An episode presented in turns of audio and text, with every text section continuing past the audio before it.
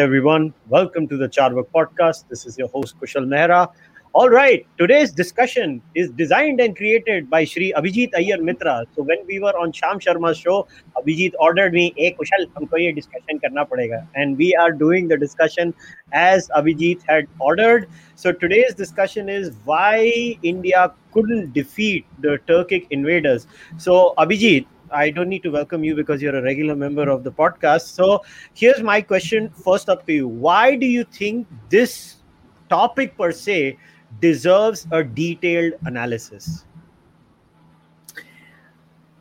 It deserves a detailed analysis for two reasons because it shows you what an important role dependence on imports, military thinking, not adapting your strategy to what is available and pining after imports as well as the caste system inflict on you.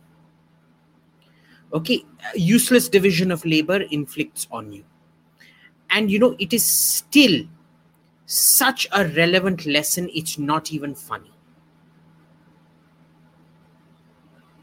Okay, so now uh, let me lay it out like this, right? So, so my first question to you is going to be so India has had I'm not going to get into the controversy of whether there was a Aryan invasion or not. I'm going to leave it aside because I'm someone who's skeptical about it. So let's leave that aside. But India has had a series of invasions, right? India has had invasions over a period of at least 2,500 years. And India even had, you know, we cannot deny that the people from the Pontic steppes did enter India because genetics is clear on that. Whether it was an invasion or whether it was assimilation is a separate issue. But there have been series of people coming in uh, coming into India. Well, the first set came 70,000 years ago, which are the Andamanese, you know, the original people. Then we had a significant uh, entry into India 7,000 years ago. And then there is a series of people who have come into India. So we need to decipher what was an in- invasion and what was just a migration of people. So within invasions, why do we focus on the Turks? Because there have been the British who have come into India. So let's say if I was to ask you what is so unique about the Turkic invasion, say in comparison to the British. Hmm. So, uh, look, we're all Africans, right? We all came out of Africa. So it doesn't matter where we come from. Our ancestor was a chimpanzee in the well some kind of a chimpanzee in the rift valley in kenya. Now why are the turks different? Because remember that muslim turks weren't the first turkic people to invade us. We think the shakas and the hunas were uh, you know kind of somewhere related to those steppe nomads. There was certainly anybody coming in from the steppes would have the same lifestyle. Okay, essentially, they would be part of a similar lifestyle continuum. So, what happens here is why are these people different? Because they never absorbed into society, they constantly had a foreign uh, identification. Uh, instead of looking at India as a culturally superior country and adapting to being Indian very, very quickly, they were Persianate and they never actually adapted to a sedentary lifestyle in that sense. You know, the combat, uh, the idea of running the economy based on a Raubenwirtschaft, you know, uh, uh, a, a, a, a, war economy, a combat economy, where all uh, uh, you know surpluses are gained through raiding your neighbors uh, becomes much much more acute during this period. Right? So you look at the previous the only real i mean the shakas it's still out there. Uh, shakas may not have been turkic even though they're from the pontic steppes. But the uh, uh, uh the uh, hunas Toroman and Mihirakula, even the name itself has a very Turkic ring to it. But they say Mihirakula and uh, Toroman were great Shiva Bhaktas. Right. So they, they, they may have been nasty, cruel people because that is the way steppe warfare happens. That is why there is a certain connotation why is it that you don't associate the cruelty of the Shaka or the Huna invasions with, say, the Kushans, who were also from, say, Uzbekistan or northern Afghanistan, which is a kind of like a continuum. So clearly, there is something to do with nomadic populations, their lifestyle, their type of warfare. Where these differ from the Shakas and the Hunas is just the sheer rapine, cruelty, the indoctrination, the ideology, uh, and the economic mismanagement. So here's the thing, Abhijit. So before the Turks, right, there were people who came in, but we were able to defeat them.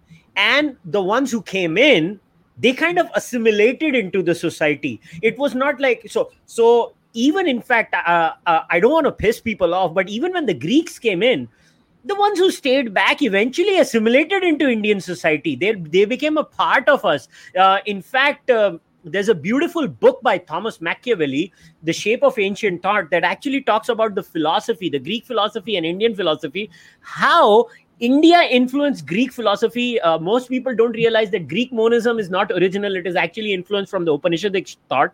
Uh, so, Parm- so anybody who reads Parmenides, like I'll give you, when I was reading my philosophy books and and I started reading Parmenides, I was like, hang on, this is like Gaudapada's uh, Advaita all over. I mean, what is so different? And then i dig, uh, started digging more and more and more and i was like oh so ye yahan se wahan gaya tha. But then i also realized that the greeks also gave us a lot of things like astrology like the first book itself is called yavana jataka. Now this happens with everyone but something goes awry with the turks.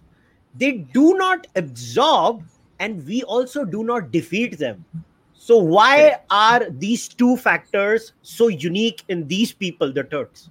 So this is where we have to separate ethnicity from hmm. religion. Right? So you look at when the Greeks invaded, the accounts of Alexander's invasion. Now, I'm just setting aside if Porus won the Battle of the Hydaspes or Alexander did, because that's another minefield I don't want to get into here. But what happens is Alexander coming here he actively seeks out Indian philosophers. Right? He goes to temples of, supposedly goes to a temple of Krishna and worships him as his ancestor Hercules. Right? You look at the Greeks even after the Greek invasion of Egypt. You know, uh, Alexander was, Alexander accepted the uh, uh, Egypt, Egyptian gods he was uh, uh, seen as the pharaoh of Egypt. They worshipped even his uh, successors, the Ptolemy, uh, uh, the Ptolemies. They worshipped at Egyptian temples. They were great bhaktas of Ra and Osiris and uh, Hathor and things like that. And you look at the way pre Christian Mediterranean religions synthesized each other. Rome, when Greece then becomes a Roman province and Egypt becomes a Roman province. Uh, you know, Venus, Roman Venus is seen as Greek Aphrodite, who is seen as Egyptian Isis. They were all interchangeable. You didn't go around destroying each other's temples. You cherished each other's cultures. You didn't have any qualms about absorbing each other's cultures. Right? In fact, the word Christ and hero, Greek words, uh, are of Indian origin people don't realize this, but you know, uh, Christ, uh, technically, Christ's name is Yeshua bin Yusuf, uh, uh, Jesus, the son of Joseph, right? And the word Jesus Christos is Yeshua the anointed. Christos is anointed. Where does that come from? Ghee. So, ghee, mm-hmm. when we used to use it in our homas, you say the prayer holding ghee in your hand, you pour mm-hmm. it into the sacrificial fire so that it goes up into the uh, heavens. Mm-hmm. But this is now holy ghee. So what you mm-hmm. do is you put a tika off there, and that is the anointing process. So grita mm-hmm. as grey asta. Okay, grey, old word for ghee, asta. Uh, you've been anointed. That slowly becomes Christ in Greek. Hero is the mm-hmm. same as Virya. Vira, mm-hmm. hero. Right? Mm-hmm. Now, the old world was completely syncretic. Imagine Persia, which should technically be de- demon worshippers for us. We were demon worshippers for them. They, they literally worship the asuras. We literally worship the devas. For them, devas are the asuras. Uh, devas are the Mhm. demons. Yeah. Yeah. They don't come around destroying our temples. We don't go around destroying their fire temples. Yeah. Right. So, what, what's happening out here?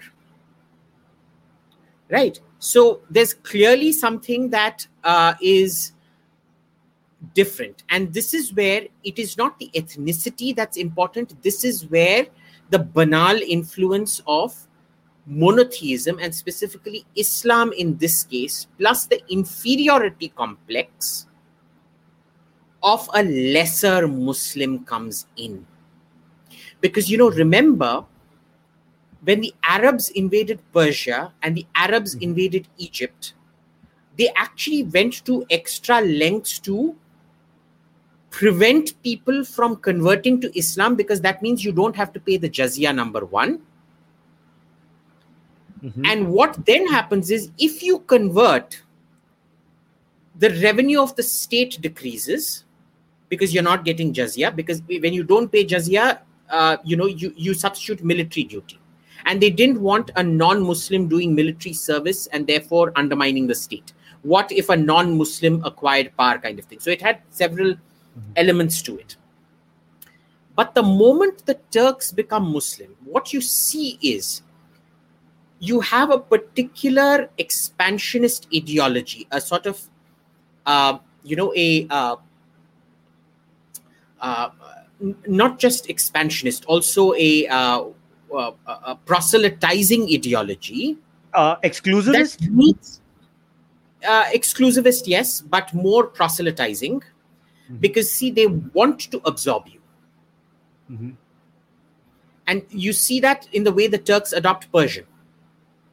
At one point of time, Persian used to be the official language of the Ottoman Empire as well. Th- There were almost no Turkic empires that did not adopt Persian as their official language. We'll come to that later on in this podcast. So we'll talk about how the Ottomans shifted from Persian as the language of governance to Turkish as the language of governance. Um, but what happens here is you have a lifestyle that needs expansion, that needs raiding, that needs cruelty, Mhm. meet with a theology that perfectly suits that ideology. Because remember, Arabia was very similar. You look at Arabia and you look at the Pontic steppe, they are both ideal for horses. They are both prone to extreme climate change and uh, uh, uh, climate change induced depredations. They are both highly prone to uh, uh, uh, resource constraints and consequent raider economies, you know, Raubenwirtschaft. Mhm. The Arabs, on the other hand, civilized very, very, very quickly. They Mhm. became sedentary extremely rapidly. The Turks did not. And why? Because there were consistent pressure coming. It was way, we don't know why. It starts off sometime around the 4th century AD when another branch of the Huns attacks uh, uh, uh, uh, Germany and Europe and the Roman Empire. And from there on, there is clearly some climate change happening. The 4th century se leke 12th, 13th century there is constant population pressure happening from the Altai Mountains westwards Hmm. and southwards. Right. So now, what is the cause for this? Is it? It's probably climate change, we think, but there's no establishment of what it is. Primarily because these were all illiterate tribes. They didn't have a script. There is no archaeological evidence of them because you know nomadic people will seldom have archaeological remains and things like that. So we don't really know what to do about it. Uh, and there's constant population pressure, push, push, push, push, push. So all of these get into a very um, toxic combination in that sense. Plus, this belief that Persian is somehow superior to native Indian uh, uh, uh, forms. And that exclusivis- exclusivity also comes from their conversion to Islam. Yeah, so that's very interesting because I, I've uh, heard many people talk about this, which I've always found it very hard to digest. That you know, whenever you talk about uh, exclusivism of monotheism, you know, for the ones who don't like monotheism, eventually, actually, you know what, they put uh, everything on actually uh, I mean, I understand that monotheism is a byproduct of Zoroastrianism in a weird way. Anybody who has read the Zend Avesta will understand that. I mean, uh, it, it's it's kind of uh, understood where but, from where but, they but go. Kushal, we need to we need to be very careful that you know Zoroastrianism is uh, henotheistic. It's not Yeah, yeah, I know. monotheistic. Yeah, yeah, exactly. That's what I was going to say. So it's actually unfair It- on it's- them it's- to blame it on them. But but then here's Exactly. my point, Abhijit. But what you can blame it on is Atenism in Egypt. Yeah. Uh-huh. Okay, because remember, Akhenaten is the world's first monotheist. Mhm. And like the world's first monotheist, he displays extraordinary intolerance. It's one of the most horrific periods in Egypt's history, to such an extent that his own son, Tutankhaten, has to change his name to Tutankhamun and authorize the destruction of every one of his father's monuments, has to completely flatten his father's capital, orders his father's name to be scrubbed out of every monument, chiseled out of every monument.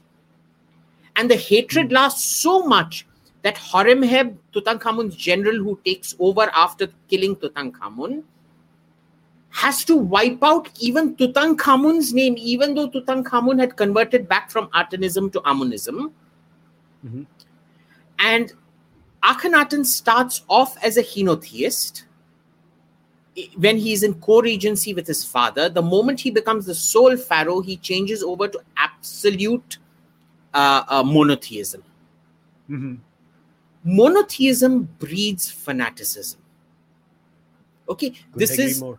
uh, I, I i don't know i, I can't prove cor- uh, causation but there is a very very strong correlation here nothing else explains the amarna period in uh, the egyptian new kingdom Yeah, so now let's get into the sociological factors. And now I think is the perfect time to discuss the one thing which I believe has to be the single most. So now, because you said we want to talk about language too, so let's now let's take this section of the podcast and let us talk about the Persian language. It's very ironical now. Right now, I'm uh, you know on on Patreon. I'm actually discussing uh, this book uh, called the Indo-European uh, fa- you know controversy facts and fallacies and it's obviously on linguistics and how language is adopted and here's the thing abhijit so try and understand my point of view you know a lot of claims that linguists make are actually not on very firm ground. Eh, uh, this is not this is not i'm not trying to play the out of india hypothesis up. I am genuinely agnostic and anybody who knows me will know that. But the point is that a lot of times you know they, they give you these ideas like the elite hypothesis. Is the elite hypothesis somewhat plausible? Yes but there are many cases in the history of the human race where the elite hypothesis does just does not work where you know a lot of times the the, the people who invade um la- landmass they end up taking the language of the people of that landmass and they don't adopt uh, that language. But having said that what is so unique about the persian language because i want to get into many more sociological factors so let's first discuss language because i believe in this entire uh, entire discussion i believe language plays a humongous role So, uh, several uh, uh, uh, uh, reasons. See, there is a certain trajectory in the way languages get absorbed. So, for example, when you have the Ac- Anglo Saxon invasion of Celtic Gaelic Britain, uh, Celtic gets wiped out completely. British becomes a 100% Germanic language to such an extent. This is why, you know, the story of the Viking raids on uh, uh, uh, Britain are such complete bullshit. Because, you know, the British at that time s- were completely intelligible word for word to the invading Vikings. Because the Anglo Saxons came from the same areas that the Vikings came from. Right? Uh, just a few hundred years earlier, so the languages hadn't uh, uh, diverged that much. It was maybe like speaking Bengali and Hindi, which are kind of mutually almost completely intelligible, or say Marathi and Hindi, or Punjabi and Hindi, right?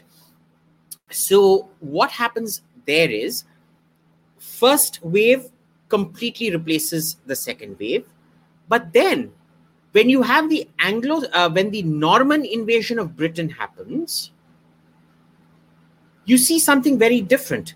It's the invader that slowly adopts the language of the invaded, of the occupied. The occupier uh, uh, uh, adopts the language of the occupied, but the language of the occupied changes so much that even today, 45% of the vocabulary of English is of French origin. Right? So, in simple majority, English is actually technically, it would be a Romance language in my classification, not a Germanic language. So, now hmm. let's look at how this works with the Turks and Persia. Now, mm-hmm. remember, the Arab writing script prior to this was an Aramaic script. And it was very similar to the Aramaic script that Persia used. So you look at the earliest Quran ever written, which is which we know that has been dated. I actually had the honor of seeing it in uh, uh, Tashkent. It's kept in the museum, and it's still it's opened on the page where uh, Caliph Uthman was killed because he was he was supposedly reading this Quran and his head was smashed in with a skull or a sword from the back, and the uh, you, the blood stain goes like that across the Quran. I've actually tweeted an image of it, one of the pages of it. I actually want you to go check my Twitter timeline on this. I have an image of that thing opened up. That's written in Kufic. Okay, that was the Aramaic native to Kufa in Iraq. That becomes the script of Arabic. So remember, what we call the Arabic script is actually an Iraqi script. it's an Iraqi variation of Aramaic that the Arabs used to use to write their language before.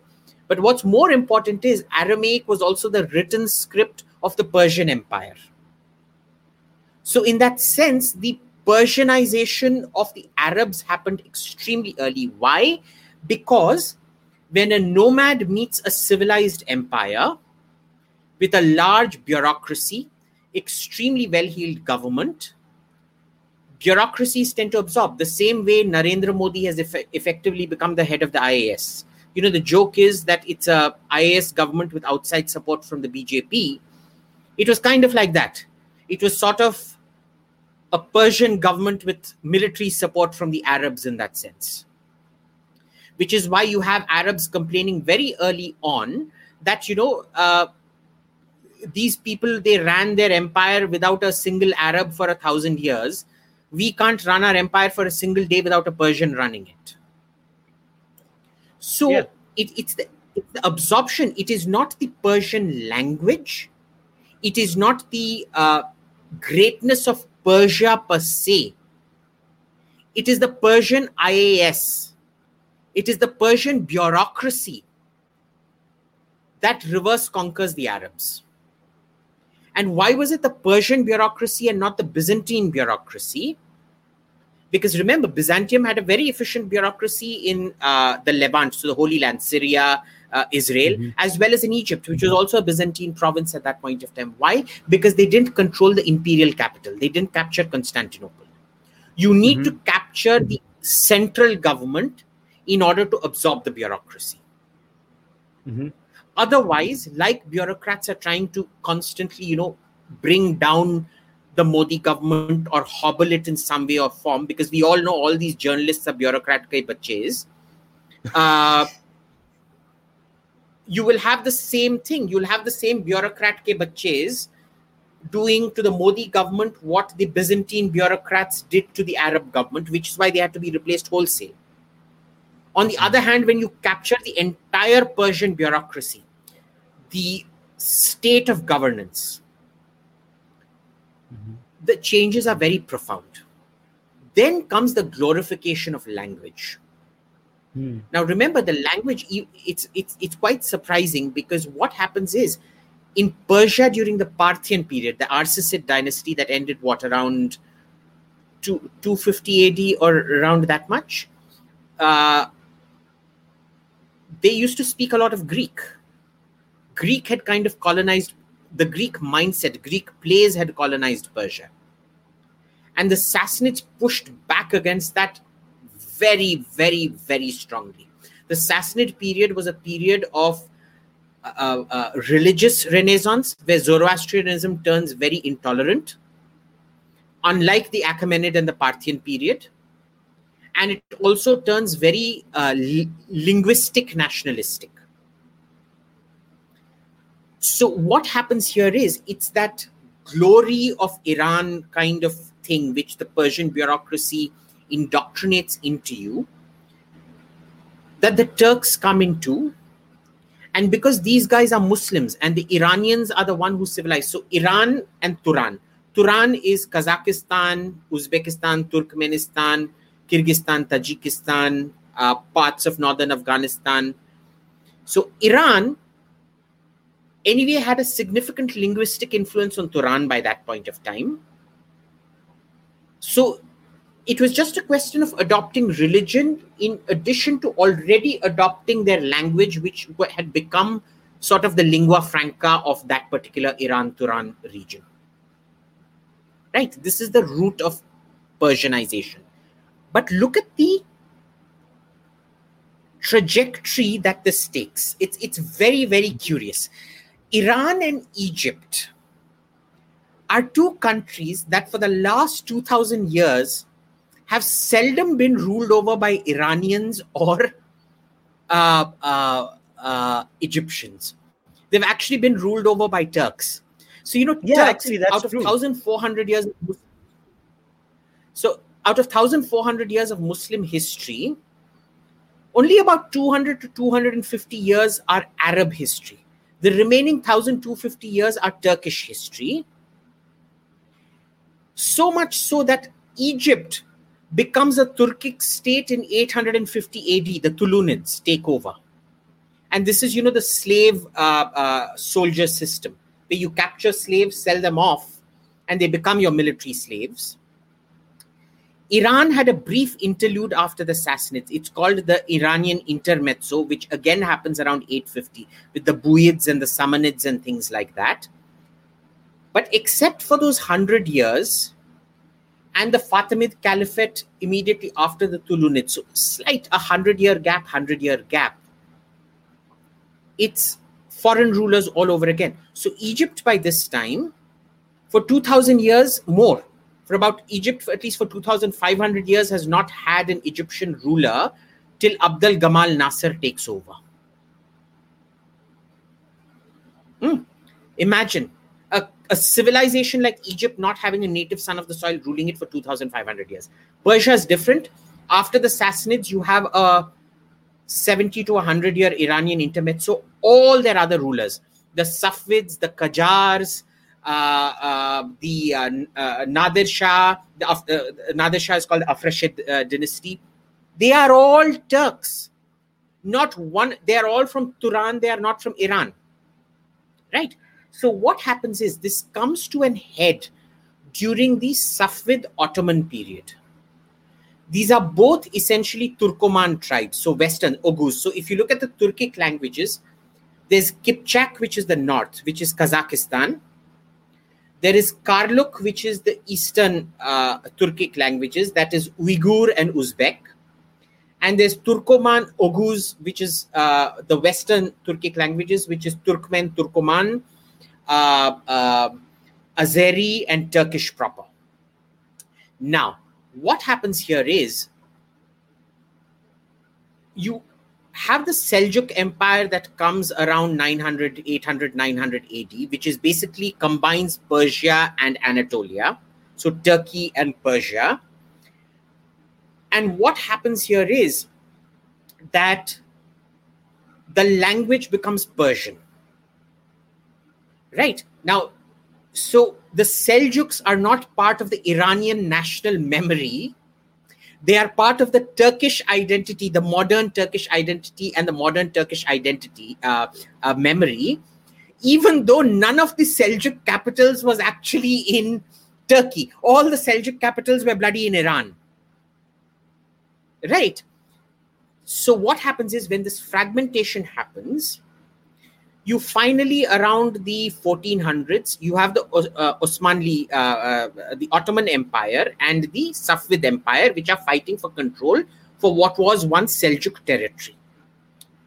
What happens here is on these are both Turkomans, Turkoman tribes essentially, uh, and what happens is one is Shia, the Safavids, one is Sunni, but they both speak Turkic. They are both actively trying to proselytize each other. And the Safavids are defeated very, very badly at the Battle of Chaldiran. And what happens after that is particularly interesting. The Battle of Chaldiran is so important in terms of how the national identities of Turkey and Persia. It, it was actually a gift to Persia because then it started the de-Turkification of Persia by a Turkic dynasty. Why? Because you both Turkomans, how do you differentiate yourself? Because your ordinary people are, by ye bhi Turkoman hai, wo bhi Turkoman hai. This is a choice between Turkoman and Turkoman. Ye Shia hai, ye Sunni hai. What is the additional differentiator? In Europe, it was the 1300s and the 1400s, remember the Hundred Years' War, that consolidated the French and the British national identity, the linguistic identity. And it's not that these two countries actually studied that model, but it happens simultaneously in this part of the world as well. That Turkey actively decides it wants to de Persianize its leadership. And so, within about 50 years of the Battle of Chaldiran, they change over from Farsi to Turkish as the language of the state. And it sent shockwaves in India because the Indian sultans and co could not believe that a Turk could be so uncivilized as to make Turkic the national language. It, it was actually a court scandal in India. A hundred years later, the Mughals were complaining about this, saying they've gone back to Jahiliya and shit like that. Right? In Iran, they're very proud of their language. So, what happens is there is this deliberate emphasis on de Turkifying the Turks in Iran.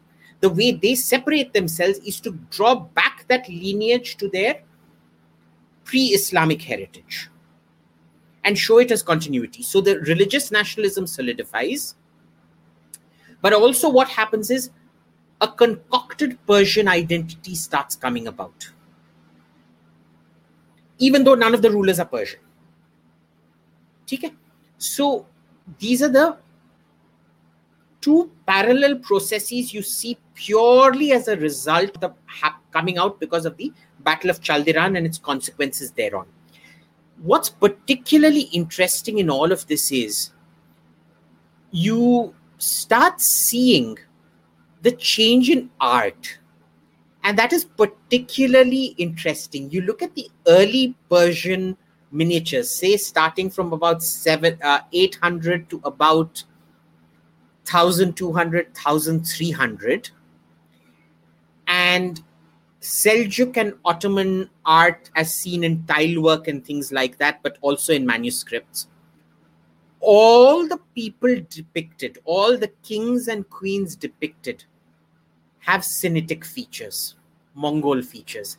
There's the slant eye is very, very pronounced in all of them. Okay, so the Sinitic, but sometime around the 1400s, the portraits change.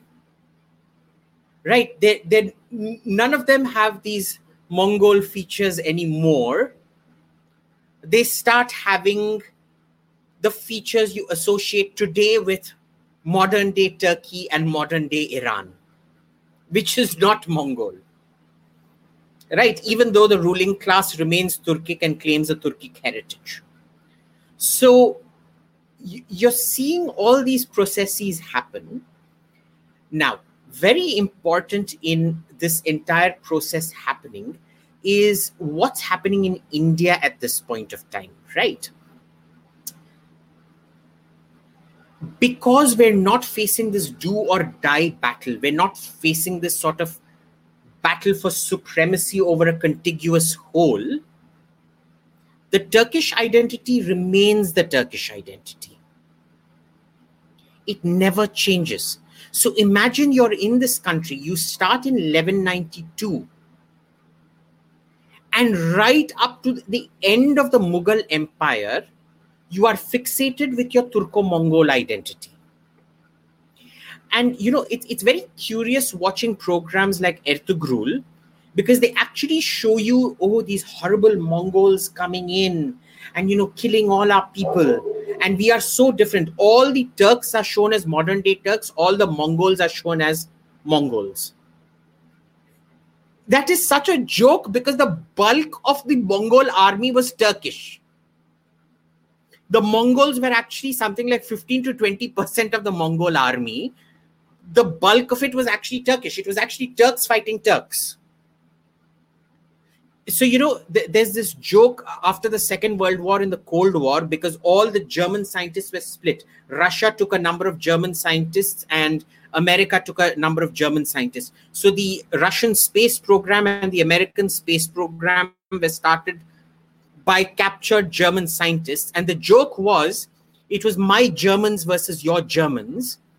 And that's what the entire bloody mongol invasion was. It was my turks versus your turks. The Turks did the most of the dying and the fighting. So there's actually these cases when Genghis Khan is destroying the Khwarezmi Empire. When some of the cities surrender, they're astounded that they've been ordered to be slaughtered because they're like, dude, we're Turkish like you. How are you ordering a katleam? They can't get it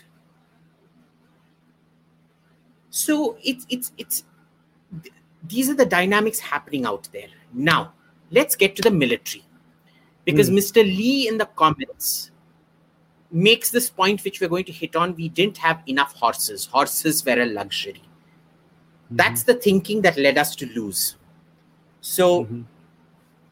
Kushal, you frame it any way you want, but we need to get into the military. No, no. So, so, so, yeah. So, before I get into the military side of things, I, I still want to stick to one aspect of the sociological thing. So, we have discussed the sociological factors outside India, but look, whenever you invade, uh, there are multiple variables even within the sociological realm there are variables outside india but there are variables inside india. There has to be something that was brewing in india which has to make India into a particular basket case where if a type of person comes from outside yes i get it there is the military factor and we will get to the military factor but there are certain sociological and societal realities that enable this kind of an invasion and it can yes. so ex outsider can come in and take advantage of uh, you know inside realities. Now people hate me whenever i point out to the you don't want to call it caste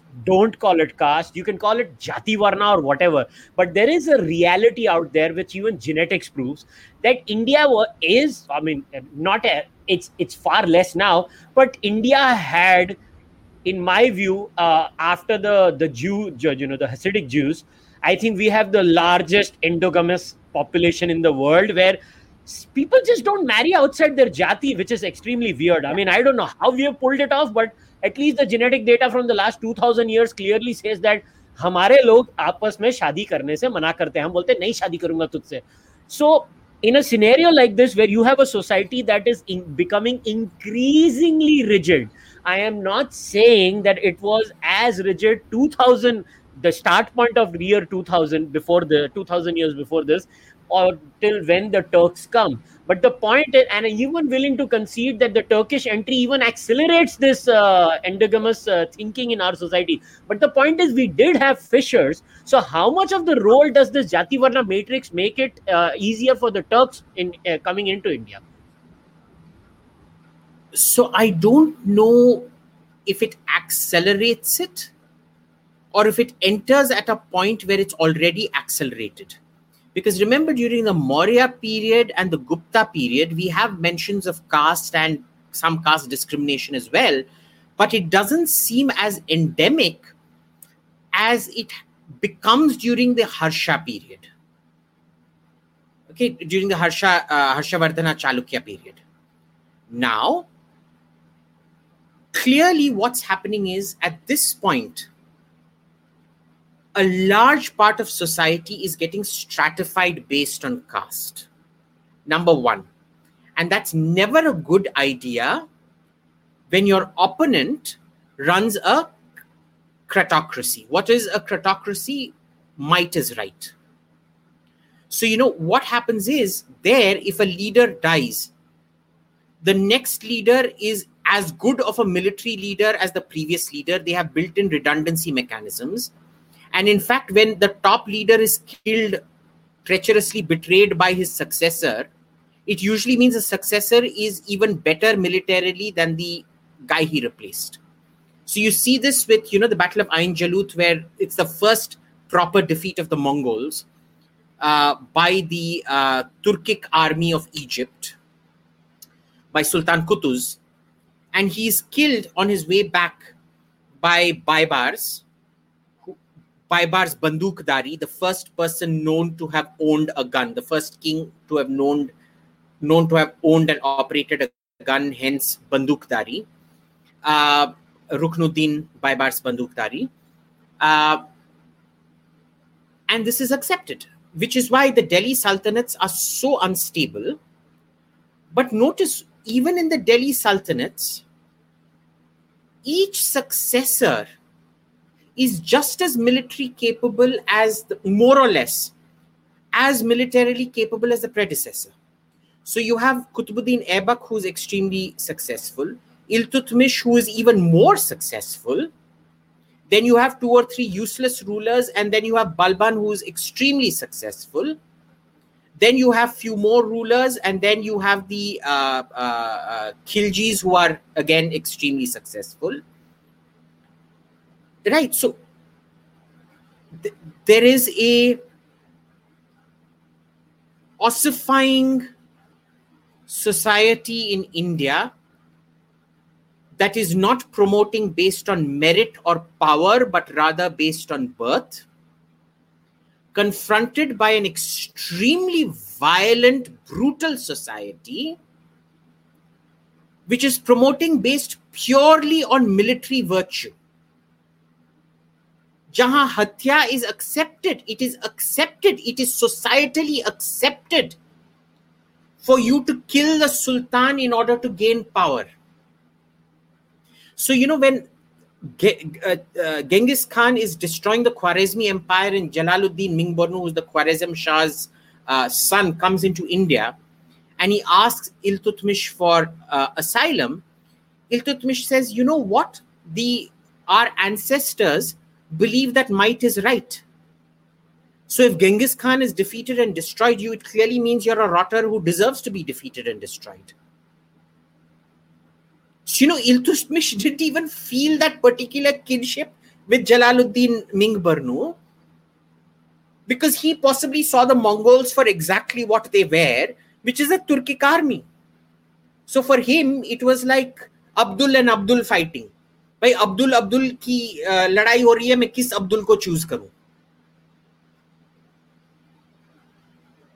okay you so this is one aspect so caste plays a very important role in this the, an ossification of society versus an extremely dynamic society now you know if you want to put this another way a traditionalist would get very angry with this classification and he'd say ours was a traditional society and theirs was an immoral violent society also true but that is the price you pay for tradition understand that that was yeah. purely a mer- meritocratic society, not economically meritocratic. They did not know how to run the economy, fine. But they knew it was a military meritocracy.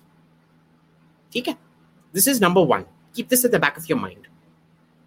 We don't know what's happening between the fourth century and the seventh century. We know there is massive de-urbanization in North India. There is, and we don't know what this is. Is it the climate change related event that every empire has de-urbanized by this time? Rome has deurbanized, Byzantium has deurbanized, Sassanid Persia has deurbanized, India has deurbanized. There are cities. Don't confuse having cities with deurbanization. They're two completely different things. You have great cities like Mathura, but you are deurbanized. Okay. We don't know why this is happening, but it's happening. And there is Eurocentrism, because invariably barbarians all are always militarily more flexible than a sedentary civilization. This is one more thing that's happening. Now, what is caste exacerbating? Caste exacerbates peacockery. And by peacockery, I mean this need for status symbols associated with your caste. And in this case, what is the status symbol do you think that's associated with caste superiority? Yes. Hmm. Very hard to think at that point of time. Tell me. Think. It's Vedic, man. Well, I mean, I think it's just a purity and pollution issue. If you think, uh, No. Militarily. oh, militarily is very hard. It's just I can't think The of horse. it right. Oh yeah, The yeah. horse. Okay, got it. Yeah, yeah, yeah. Right. yeah, yeah. Because you're elevating somebody over the ordinary foot soldier. So it's a ca- sign of caste and status superiority, number one. Mm-hmm. Number two, remember we don't have meadows, so we don't have horses. We were we were never able to produce horses in India, which is why even in the Rig Veda, horses are the sacred. They are the animal of the Rig Veda, not the cow, the Mhm. horse. The horse Mhm. is venerated above everybody else. Ashwa, Ashwa, Ashwa, Ashwa. Tunga, Mm. right? And that is why the horse sacrifice, the Ashwamedha Yagna, is such an important thing because everything is compared to the horse. It Mhm. is rare, it exists, but it is extremely rare. Mhm. And now it turns this obsession with the horse turns suicidal Mhm. because this is where you start relying on a military import. Mhm. And instead of optimizing your infantry strategy, which is always what you were good at, you go in Mhm. the f- for the foolishness of cavalry tactics, which you do not, which you do not have. Mhm. right it's the only other kind of cavalry you have is the elephant corps but elephants aren't as disciplined as horses elephants tend to panic very easily. You can't control their panic reaction unlike a horse. A horse can be trained out of its panic reaction an elephant cannot be trained out of its panic reaction. It then the elephant will turn around and will crush its own troops. So elephants Mhm. have always been a very mixed bag unlike the horse which never has. With a horse all Mhm. you do is you can actually charge a horse off a hill or directly to impale itself on a stake because you put blinders on it and you just say doro Mhm.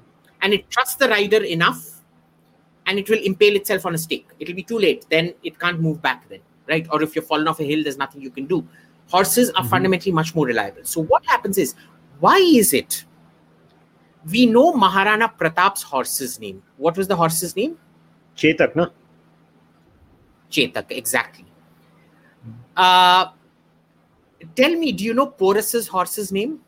Do you know Ashoka's horse's name? Do you know Damn it. Chandragupta Maurya's horse's No, but Porus, You know, I, I had read it. some- No, I did not. So imagine for a animal that is so important in the Rig Veda, it shows you how all are up to that medieval period.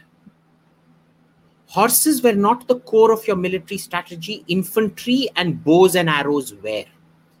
That Mhm. is why Indian metallurgy developed so well as a counter cavalry strategy that Mhm. cavalry based bowmen should not be able to defeat you. So you needed to have an extremely good shield that could withstand arrows, Mhm. and your metal had to be better because you had an infantry based strategy. Yep. And mind you, infantry does a brilliant job holding against cavalry.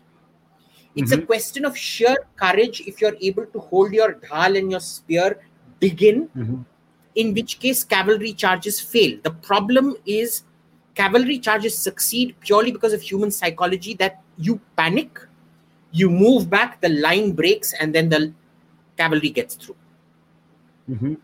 After the initial clash, which is bloody both for the horses and riders as well as uh, infantry.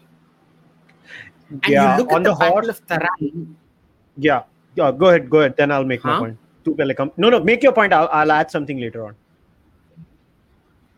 So you look at the Battle of Tarain.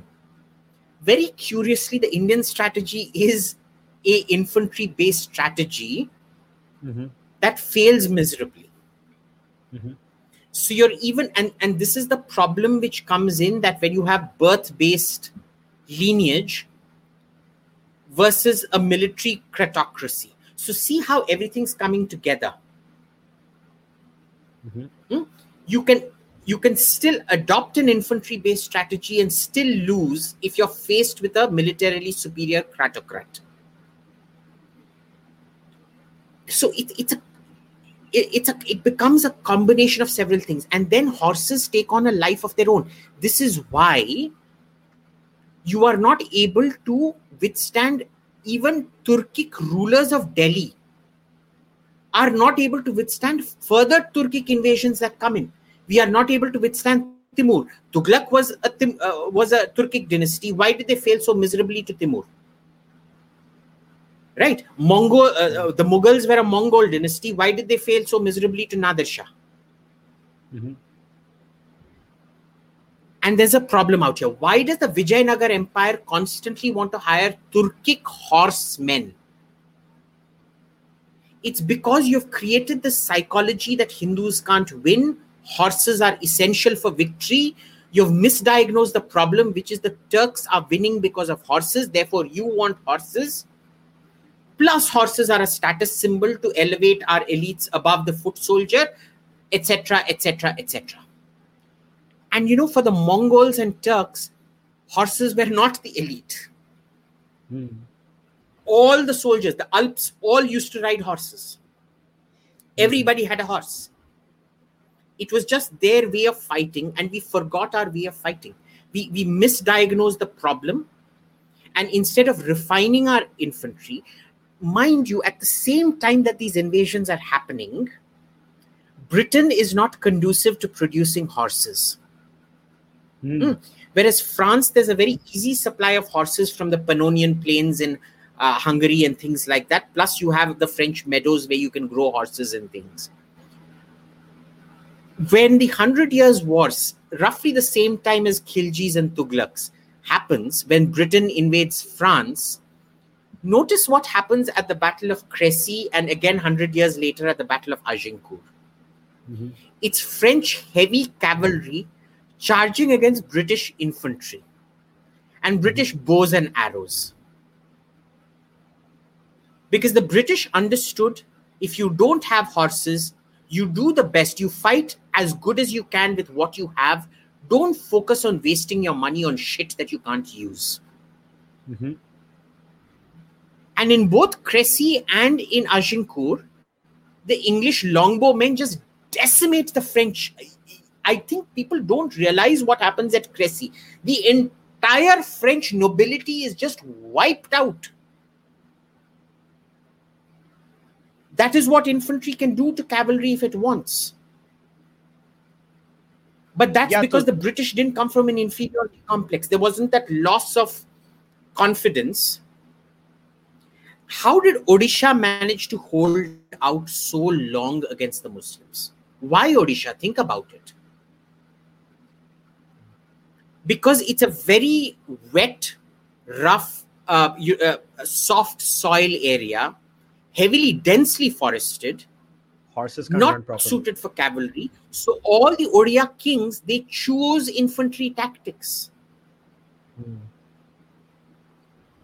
Yeah. Right. So it depends. Your tactics depend.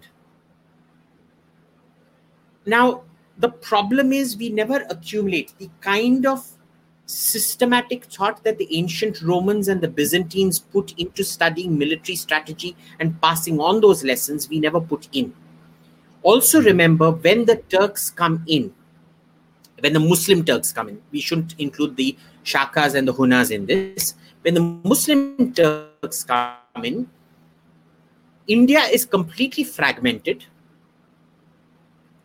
but there is also no identity that binds all these different kingdoms. Mhm.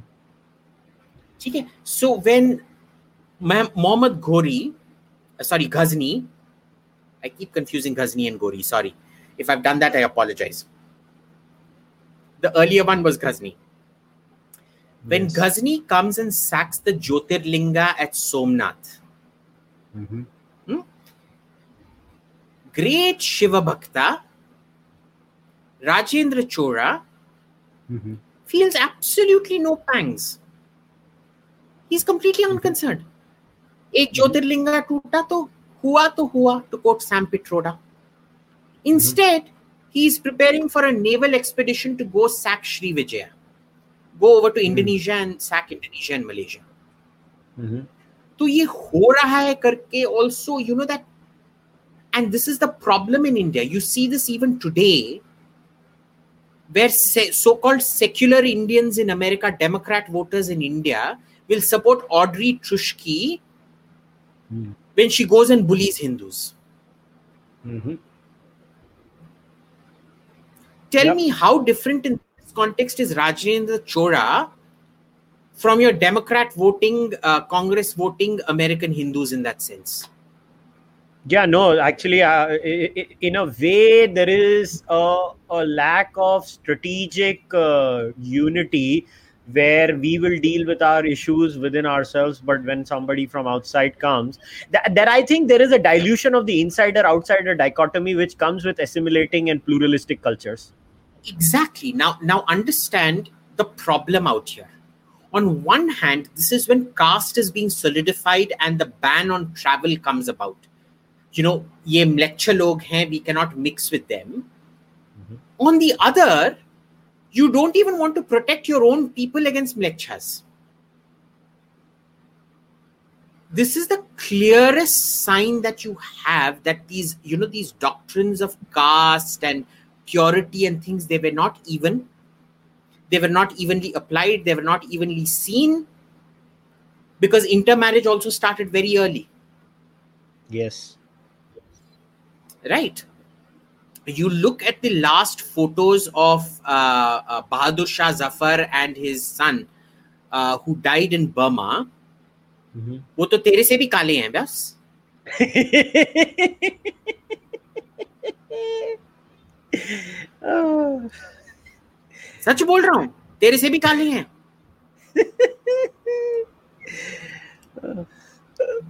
And here I am a Madrasi suppose a Dravidian who's ten shades fair to you a bloody North Indian Aryan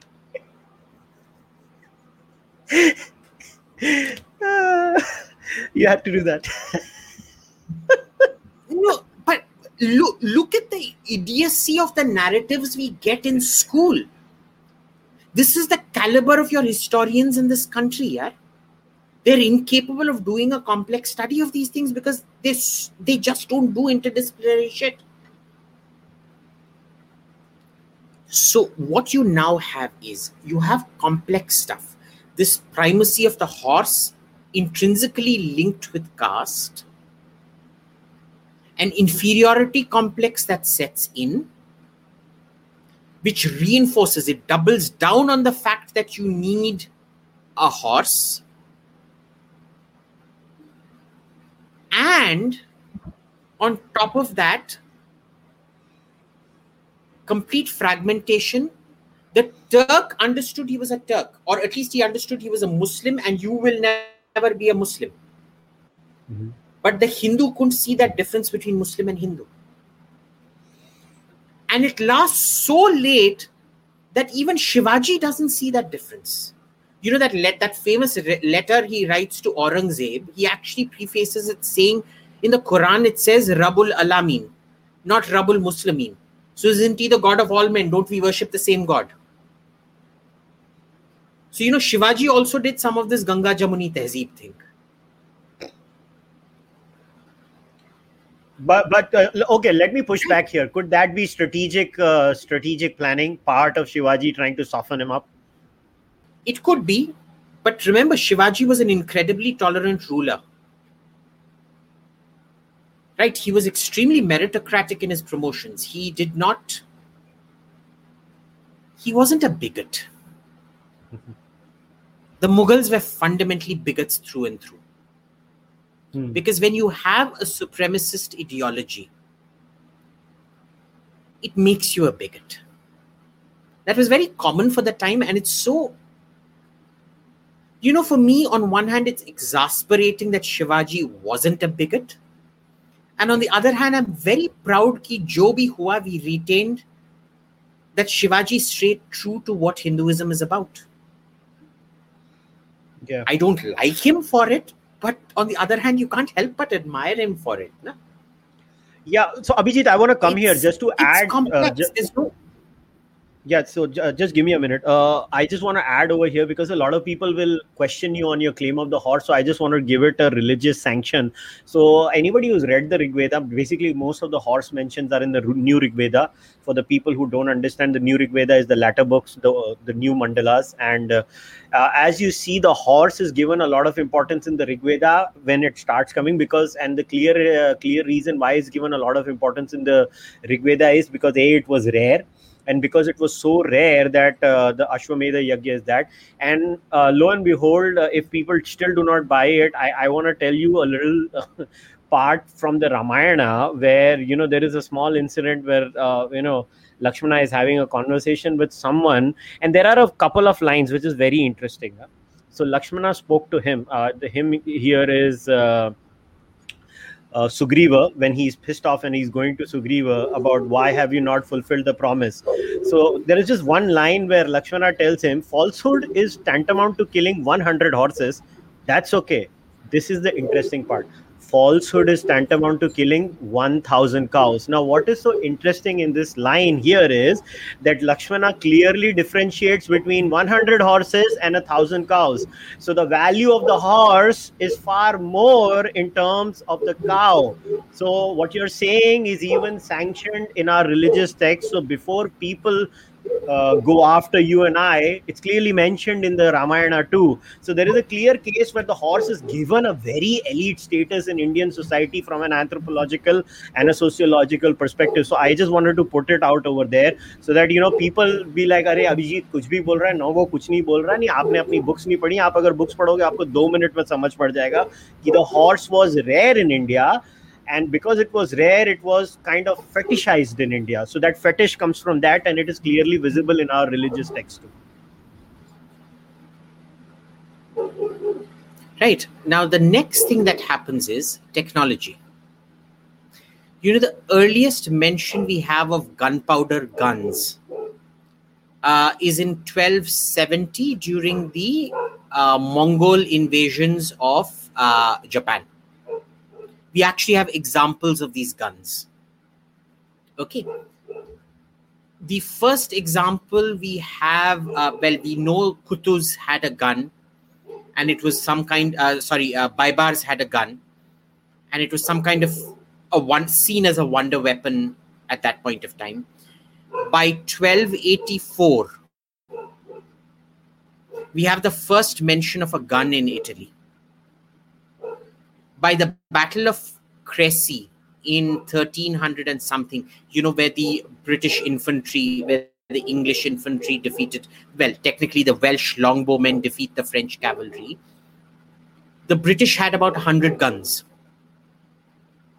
And this is where very curiously churches provide the lead in europe taking the lead on gun technology. Do you know why?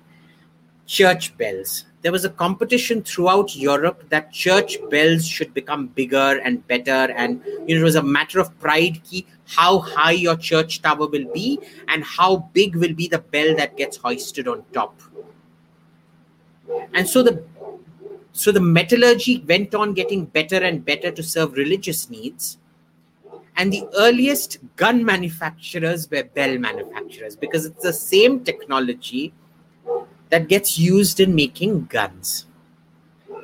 By 1400, Europe is so far ahead in gun technology, it's not even funny.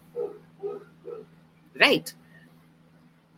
And the Great Revolution, it was seen as the first revolution in military affairs, is when French King Henry invades Italy.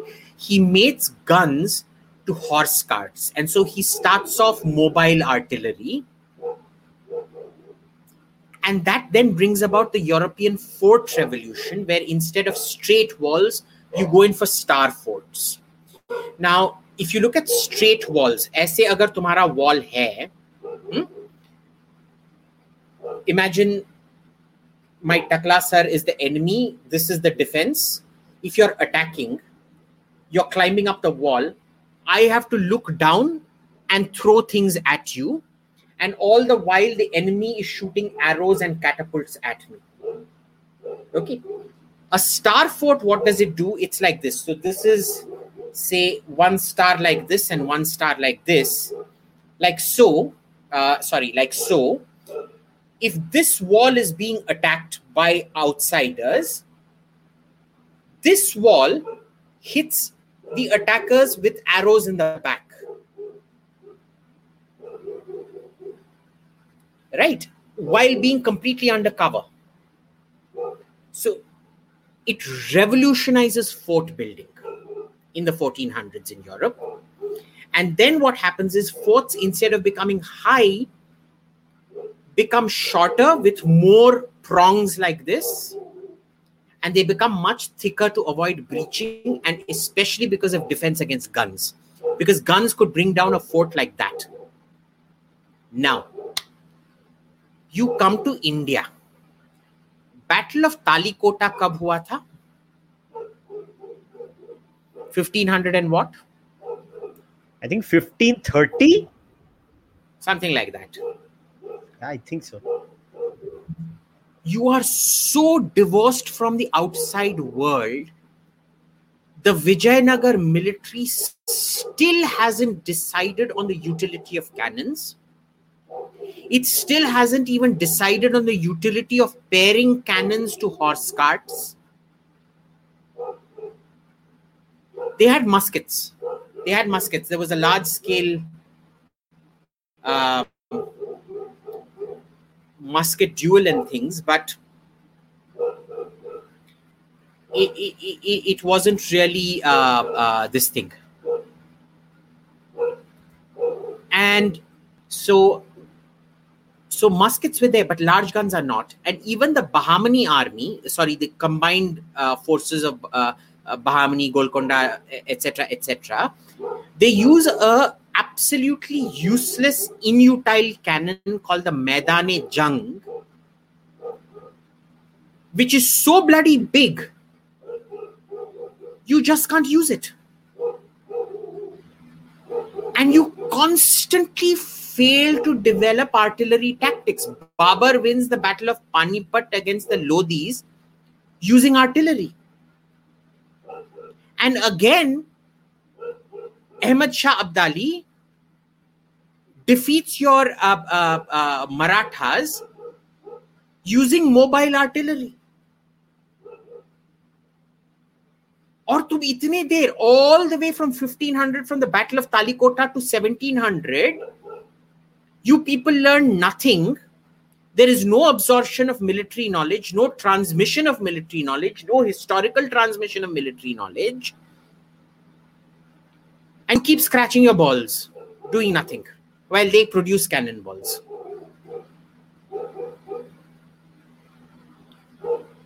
And this becomes a problem. Now, notice why is it that local Turks are not able to fend off external Turks? Why does why did Tughlaq fail against uh, uh, Timur? Why does the Mongol Empire, uh, Mughal Empire, fail against Nadir Shah? Again, your cavalry focus Mughal Empire, you're not producing cavalry. Your military tactics are all inherited Turkic cavalry military tactics. But you can't import those horses anymore because Timur has now put in export controls for horses from Central Asia. Nadir Shah has blocked off your access to Central Asia. You can't get horses you don't even fence yourself against export controls in those days. Now you understand why I'm telling you there are lessons here to be learned. The Indian quest for this LCA and indigenization and all that shit is a repeat of the same story as our completely bloody useless counterproductive quest for the Indian horse for 1000 years. And by Indians, I mean Turks who became Indians also, they were also obsessed with this shit. You fight with what you have. And when you can't indigenize something, you shift on to the next thing. Of course, in this particular case, the indigenization has been due to a lack of under- again, it's the same thing. We're asking the wrong questions. Why are we not indigenizing arms lobby? ये टकला गंजा अभिजीत ये mother चोत चूतिया ये इसका ये है लॉकीड Martin का एजेंट है बाबू लोगों ने सबोटाज करके रखा है that is the same shit that those kings who went on losing battles against the Turks used to say. Internal conspiracy. You don't want to look at the fact that your industrial setup and your project management is not a mirror image of the West. So you can't duplicate that product here, boss, just like you couldn't duplicate the horse in India. And the transmission of knowledge is so bad that we still don't get it. That same thousand year horse mistake is happening now with the LCA. You you tried to indigenize ना पहले तुमने NAT लेके हाल मारुत बनाया था। नहीं हुआ। फिर MiG twenty one लेके you try to indigenise it उसके, उसका भी कोई इंडिजिनस प्लेन नहीं निकला। फिर जैगुआर का तुमने किया मिग ट्वेंटी सेवन का किया, उसका भी कुछ नहीं हुआ। फिर तुमने सुखोई का किया and we were given big promise I I I wasn't very I wasn't alive when uh, Jaguar and uh, uh, MiG licenses were taken, but I was alive when and cognitive when Sukhoi licenses were taken. We were promised it will be 100% indigenous. Where is the indigenous Sukhoi? Why is China able to take 40 Sukhois, reverse engineer it, and make that exact carbon copy of the Sukhoi, but India is not? Because your industrial thing doesn't match up. And you want to blame everything except that. You want to see conspiracy theories where none exist. Mm-hmm. So, all these things, you know, this Indians viewing foreigners as okay and Indians as their biggest enemy, which is kind of the story of Amarapali and the Licchavi Confederacy as well. There's so many layers to Indian mythology which you know apply to reality as we know it today. There are so many of those lessons we just we, we ask the wrong questions, we learn the wrong lessons, and this is why we're always going to be a dunce third world shithole. All right, now let me go on to some questions because a lot of them are related uh, anyway. So let me start. Uh, I don't know where to start. So, um, uh, yeah, so this is an interesting question. Was the decline of science and technology in India only due to the Turkic invasions, or there are other factors? I think we've already touched on some of it. Or did any region except Kerala continue with the scientific uh, tradition during medieval period? Um, uh, see, science also uh, science is a product of urbanization. Mm-hmm. Right, complex science is a product of urbanization. Once you start de-urbanizing, mm-hmm. it it becomes uh, uh, your science gets ossified at that point. You know, as my friend mm-hmm. Sushant Sareen says, that in 700 AD, we were so taken in by our discovery of the zero that we decided to collectively reduce ourselves to zero. that was the last great Indian invention. Okay. Uh, so, deurbanization has an effect. But look, the Turkic mismanagement of the economy played a very important role. You you look at how short these dynasties are, are boss. They're like 20, mm-hmm. 30, 40 years. Some of them last about 70 years most. That isn't a stable dynasty. Mm-hmm. You look at the coinage from the period, the value of copper in the coin, gold in the coin, silver in the coin changes year to year. Mm-hmm. that is not the sign of a stable economy. The longest period in the entire Delhi Sultanate where you have a stable metal content is during Alauddin Khilji. And that wasn't because of good economics. He was actually a terrible economist. It's just that he was a very good at war. He used to go plunder, plunder, plunder, destroy other people's economy, take their surpluses, bring it home, and supplement the silver, uh, copper, and gold content in coins. Mm-hmm. All so right, understand so, what we okay. were talking about the beginning of this podcast. Yeah. The Raubenwehr shaft. Yeah. Yeah, I got it. Acha, there's so this now... very irritating question, Vaibhav Tanwar. One second, one second. You know, this is the kind of shit that irritates me. Vaibhav Tanwar. We started reading good quality horses after the Turkic invasion. No, we did not. If you don't know about a subject, don't talk about it. We absolutely did not. The Indian horse originates sometime in the 19th century. We weren't able to domesticate a horse till the 19th century. All right. After, so after cavalry becomes irrelevant in the battlefield. All right. So, okay, tell me this now. Uh, where did the question go? Now I'm confused. Okay, so somebody has asked in the history you find nomads like Mongols and Turks destroying a well advanced civilized uh, culture like China and Iran. Uh, so, does it prove that a society that has a mindset of expansionism is, in a way, better fit to survive? Yes and no. Uh,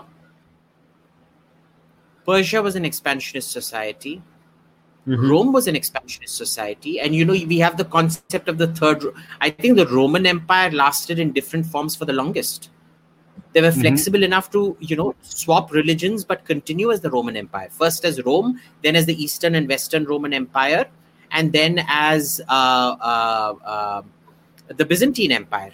So imagine starting in about 100 150 BC and lasting right up to 1450 what when Constantinople falls. I am not good That's with this. Very... I got the Talikota date wrong too. That was 1565. 65, I saw in the comments. Yeah. So imagine lasting for 1500 years. Mm-hmm. That's long lasting. Yes. But then look at uh, um, the Turkic dynasties in India, they were expansionist. So why were they so unstable? Why did they last for such a short time? Hmm. It's we still don't understand what makes empires last long. It's usually a coming together of lot of circumstances. Remember, Timur wiped out the Ottoman Empire. He captured the Ottoman Sultan Bayazid, took mm-hmm. him in chains back to Samarkand, and he died in Samarkand in chains. But the Ottomans came back like nobody's business in in uh, 40 years, 40, 50 years after they defeated at the Battle of Ankara in what 1402. Uh,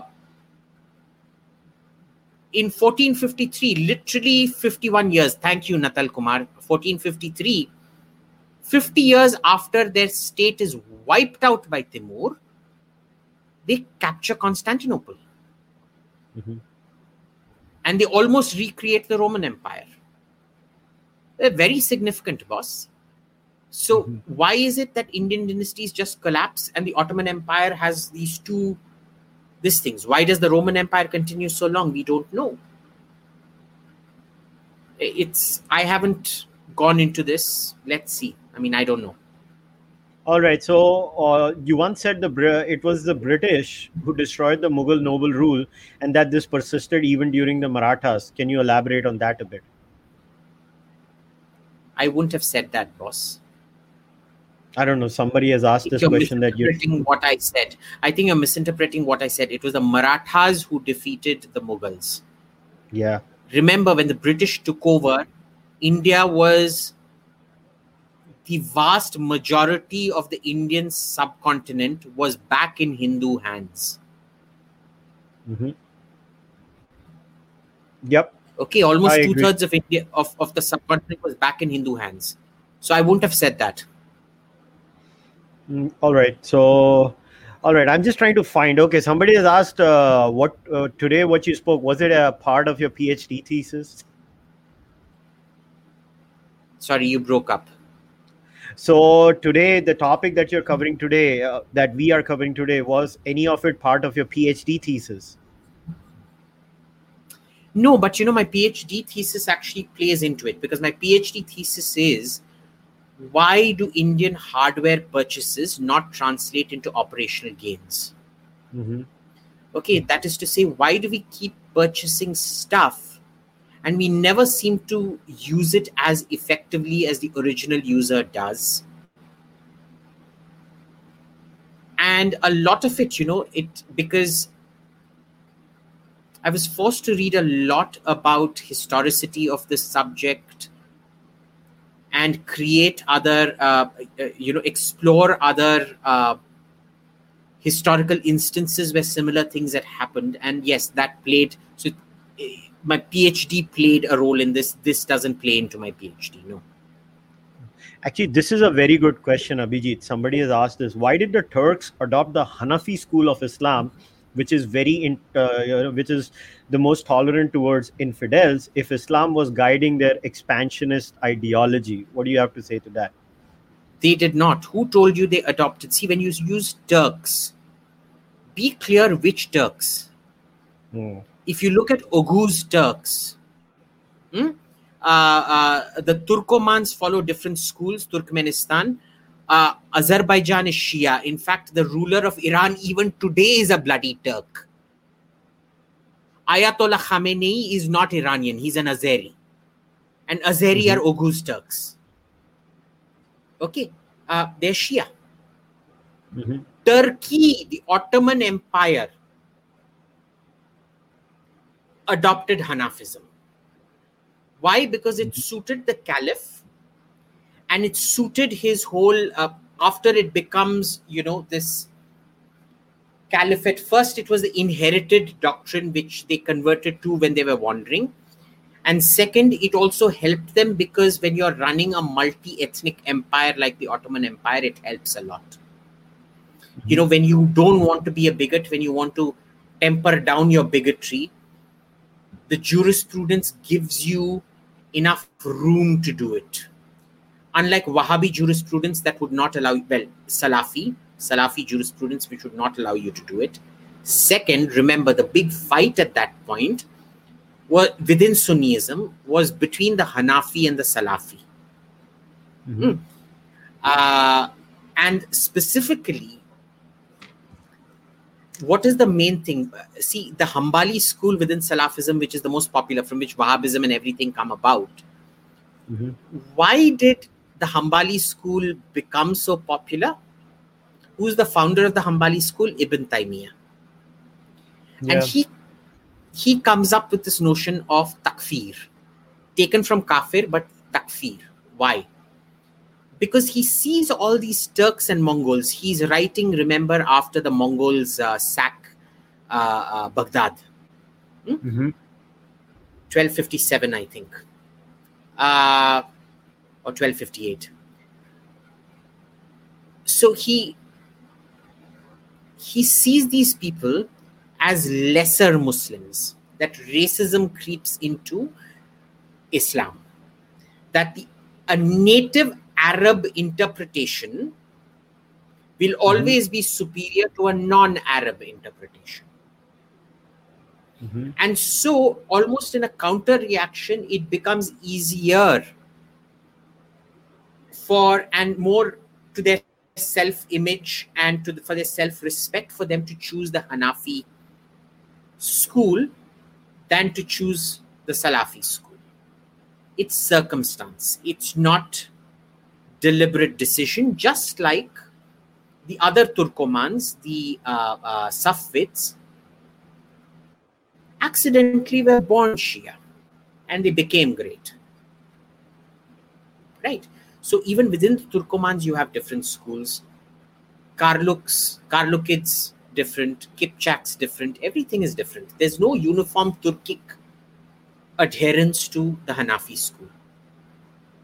All right. So I have a couple of more questions. So this is actually we've kind of dealt with it. So I'll I'll still read it. I think it kind of you did cover it when you were talking about even modern technology. In this Vishwaguru self-image, which focuses on idealism and grandeur but ignores problems at hand does it result in always hitting a moving target without any results? And uh, is such ineffectiveness uh, a basically a cultural trait on a signi- in a significant level of our history? I think we covered this but in a way it does make sense right? If vishwa guru not vista guru i'm assuming vishwa guru self image is focus on yeah look we're always about this we're always about this you know, for example, when you're talking about uh, uh, the protein deficiency in India, there is no debate on protein deficiency in India. There is only a debate on if Akshay Patra should be serving eggs in India. The student and the protein deficiency be damned, anda hona chahiye. So we're focusing on this grandeur. It's we're essentially a snake oil salesman that way. You're not focusing on the ways and means. You're focusing on the marketing pitch. Mm-hmm. All right, then suggest scholarly readings on Indian history. You know, the surprising thing is, I there is no scholarly reading on Indian history, boss. You have to read hundreds, hundreds and hundreds of journal articles, not about India, to understand India. Because even today, every description of industrialization in pre-British India follows that idiot Irfan Habib's model, which talks about scale and not about the application of chemical energy to the production process. Mm-hmm. Industrialization, the accepted definition of industrialization is the application of chemical energy to the production process, not the fact that you ran a sweatshop full of 500,000 slaves. That's not industrialization. Mm. So, you know, so you have to read some other to realize that Irfan Habib and his entire brood, and indeed everybody who writes about Indian industrialization, gets their fundamental definition wrong. So, you know, read as much as you can. What I do is I don't read newspapers. I do not I do not have a TV at home. I do not subscribe to newspapers. I only glance through news websites every now and then what I do is I have an Athena uh, uh, Blackwell, a JSTOR uh, uh, subscription. And every day I read three journal articles, completely diverse. It'll be on the food habits of pre Columbian Patagonians to uh, Siberian art in the Stone Age. You never know where you get information from the question is, how do you connect the dots? Right, so why, why did the industrial, industrial and the Renaissance happen in Europe and not in Asia? Very good question. There's actually a book about this. Mm-hmm. Uh, it's called Why the West Rules for Now by Ian Morris. Um, yeah. I suggest you look it up. And you combine that with a book that uh, Kushal actually recommended to me, which has become my favorite. So Ian mm. Morris is my all-time favorite history author because he gives you the macro narrative. So recommendation to everyone: Ian Morris, Why the West Rules for Now. And the second is you have to understand how the psychology of the West diverged a thousand years back. And that's uh, Joseph Henrich, Weird People. Yeah. Read that book. See, like I said, the answer to the previous question, you get the answers from different places it's like military tactics. You should never attack your enemy head on. You always do oblique attack. Even information is a war, and your information comes through oblique angles. All right. If indigenization of fighter deaths, that is LCA uh, Tejas, is a repeat of past blunders, what is the remedy for the same, and how can we solve this in the next decade? So the solution to the Tejas doesn't lie in the Tejas the solution to the Tejas lies in your economy and your education. चार बार चार पाँच बार कितने बार try किया कितने planes को लेके domestically produce किया NAT को मारुत बनाया MiG twenty one MiG twenty seven Jaguar Sukhoi और कुछ था क्या at least five और फिर भी तुम नहीं कर पाए हो so the solution is not direct oblique you have to improve your education system. You have to improve your public accountability system or failing that you give it to the private sector. You have to get out of the socialist mindset. ठीक all right. That so is the solution. Arish, privatize all right. Are R.S. Sharma and Satish Chandra reliable sources of ancient and medieval Indian history? Uh, I might have read them, but the name doesn't strike me. If I had gotten anything from them, their name would have stuck with me. So clearly it didn't. So I don't know. Yeah, so I think we've pretty much uh, covered. Okay, I'll just I, I wanted to leave this one last question. I can't share it on the screen, Abhijit, because it was asked far early in the chat. So this was for both of us. So somebody had asked, "Who is your favorite Indian king?" So you, I want you to answer this first. I can always answer it later on. My favorite Indian king.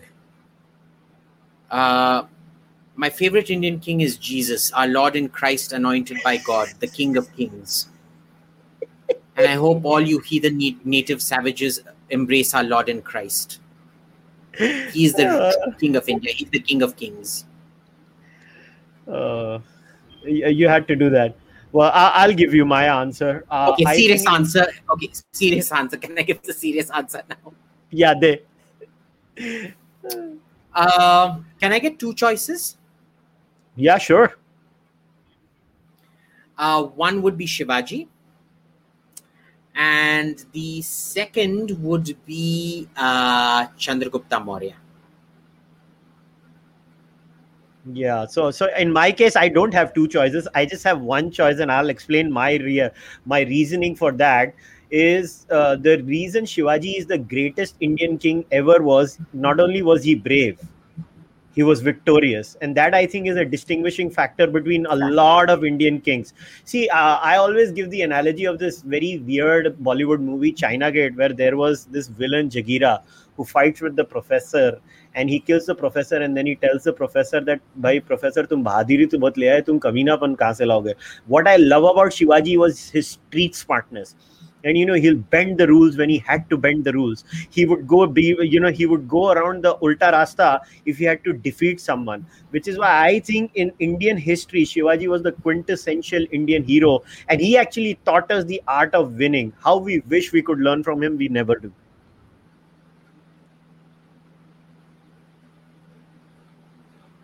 See, you have to be brave and be a winner. Nobody has any use for a brave loser. Just like people only remember who who won the Nobel Prize, they don't care about who was the runner-up for the Nobel Prize. Everybody only remembers the gold medal. Nobody remembers who won the silver medal. Yeah. All right, Abhijit. I I think uh, we'll wrap up today's discussion, but this is the by far not going to be the only discussion we're going to do today because I know your internet is also acting up a little bit. So so let me wrap it up for the day. So uh, before we wrap today's discussion, any passing comments? Vel, vel, vetri, vel. All right, guys. So let, let's wrap up today's discussion. Uh, uh, I tried to take all your questions because a lot of your super chats were basically comments and not questions. So, so I could not ask them honestly. They were just uh, basically agreeing or adding to what Abhijit had already mentioned. But uh, as always, it's always a pleasure to chat with Abhijit, and uh, I'll try to make this into some sort of a series where Abhijit and I, you know, we pick up weird topics from Indian history and. Abhijit have, and I, I have one thing in common. We both like to look at different uh, aspects of history and analyze them. I try to bring in the religious and philosophical angle, and Abhijit always brings in the the historical angle and the anthropological angle. So I uh, we kind of gel very well together because I can always tell Abhijit what the philosophers said and what the religious text says, and Abhijit can always bring in the other side. So i think it makes a very good combination and we'll try to do more of these discussions. So we'll wrap up today's uh, chat uh, you know uh, and uh, i'll see you guys next time. So take care everyone and please like the video subscribe to the channel share the video leave your comments and uh, become a member on Patreon or YouTube or wherever you want to join uh, and support the podcast. Until then, take care. Namaste. See you next time. Veil, veil, wait veil, well vetri, well And remember, Ayodhya तो बस झांकी है काशी मथुरा बाकी है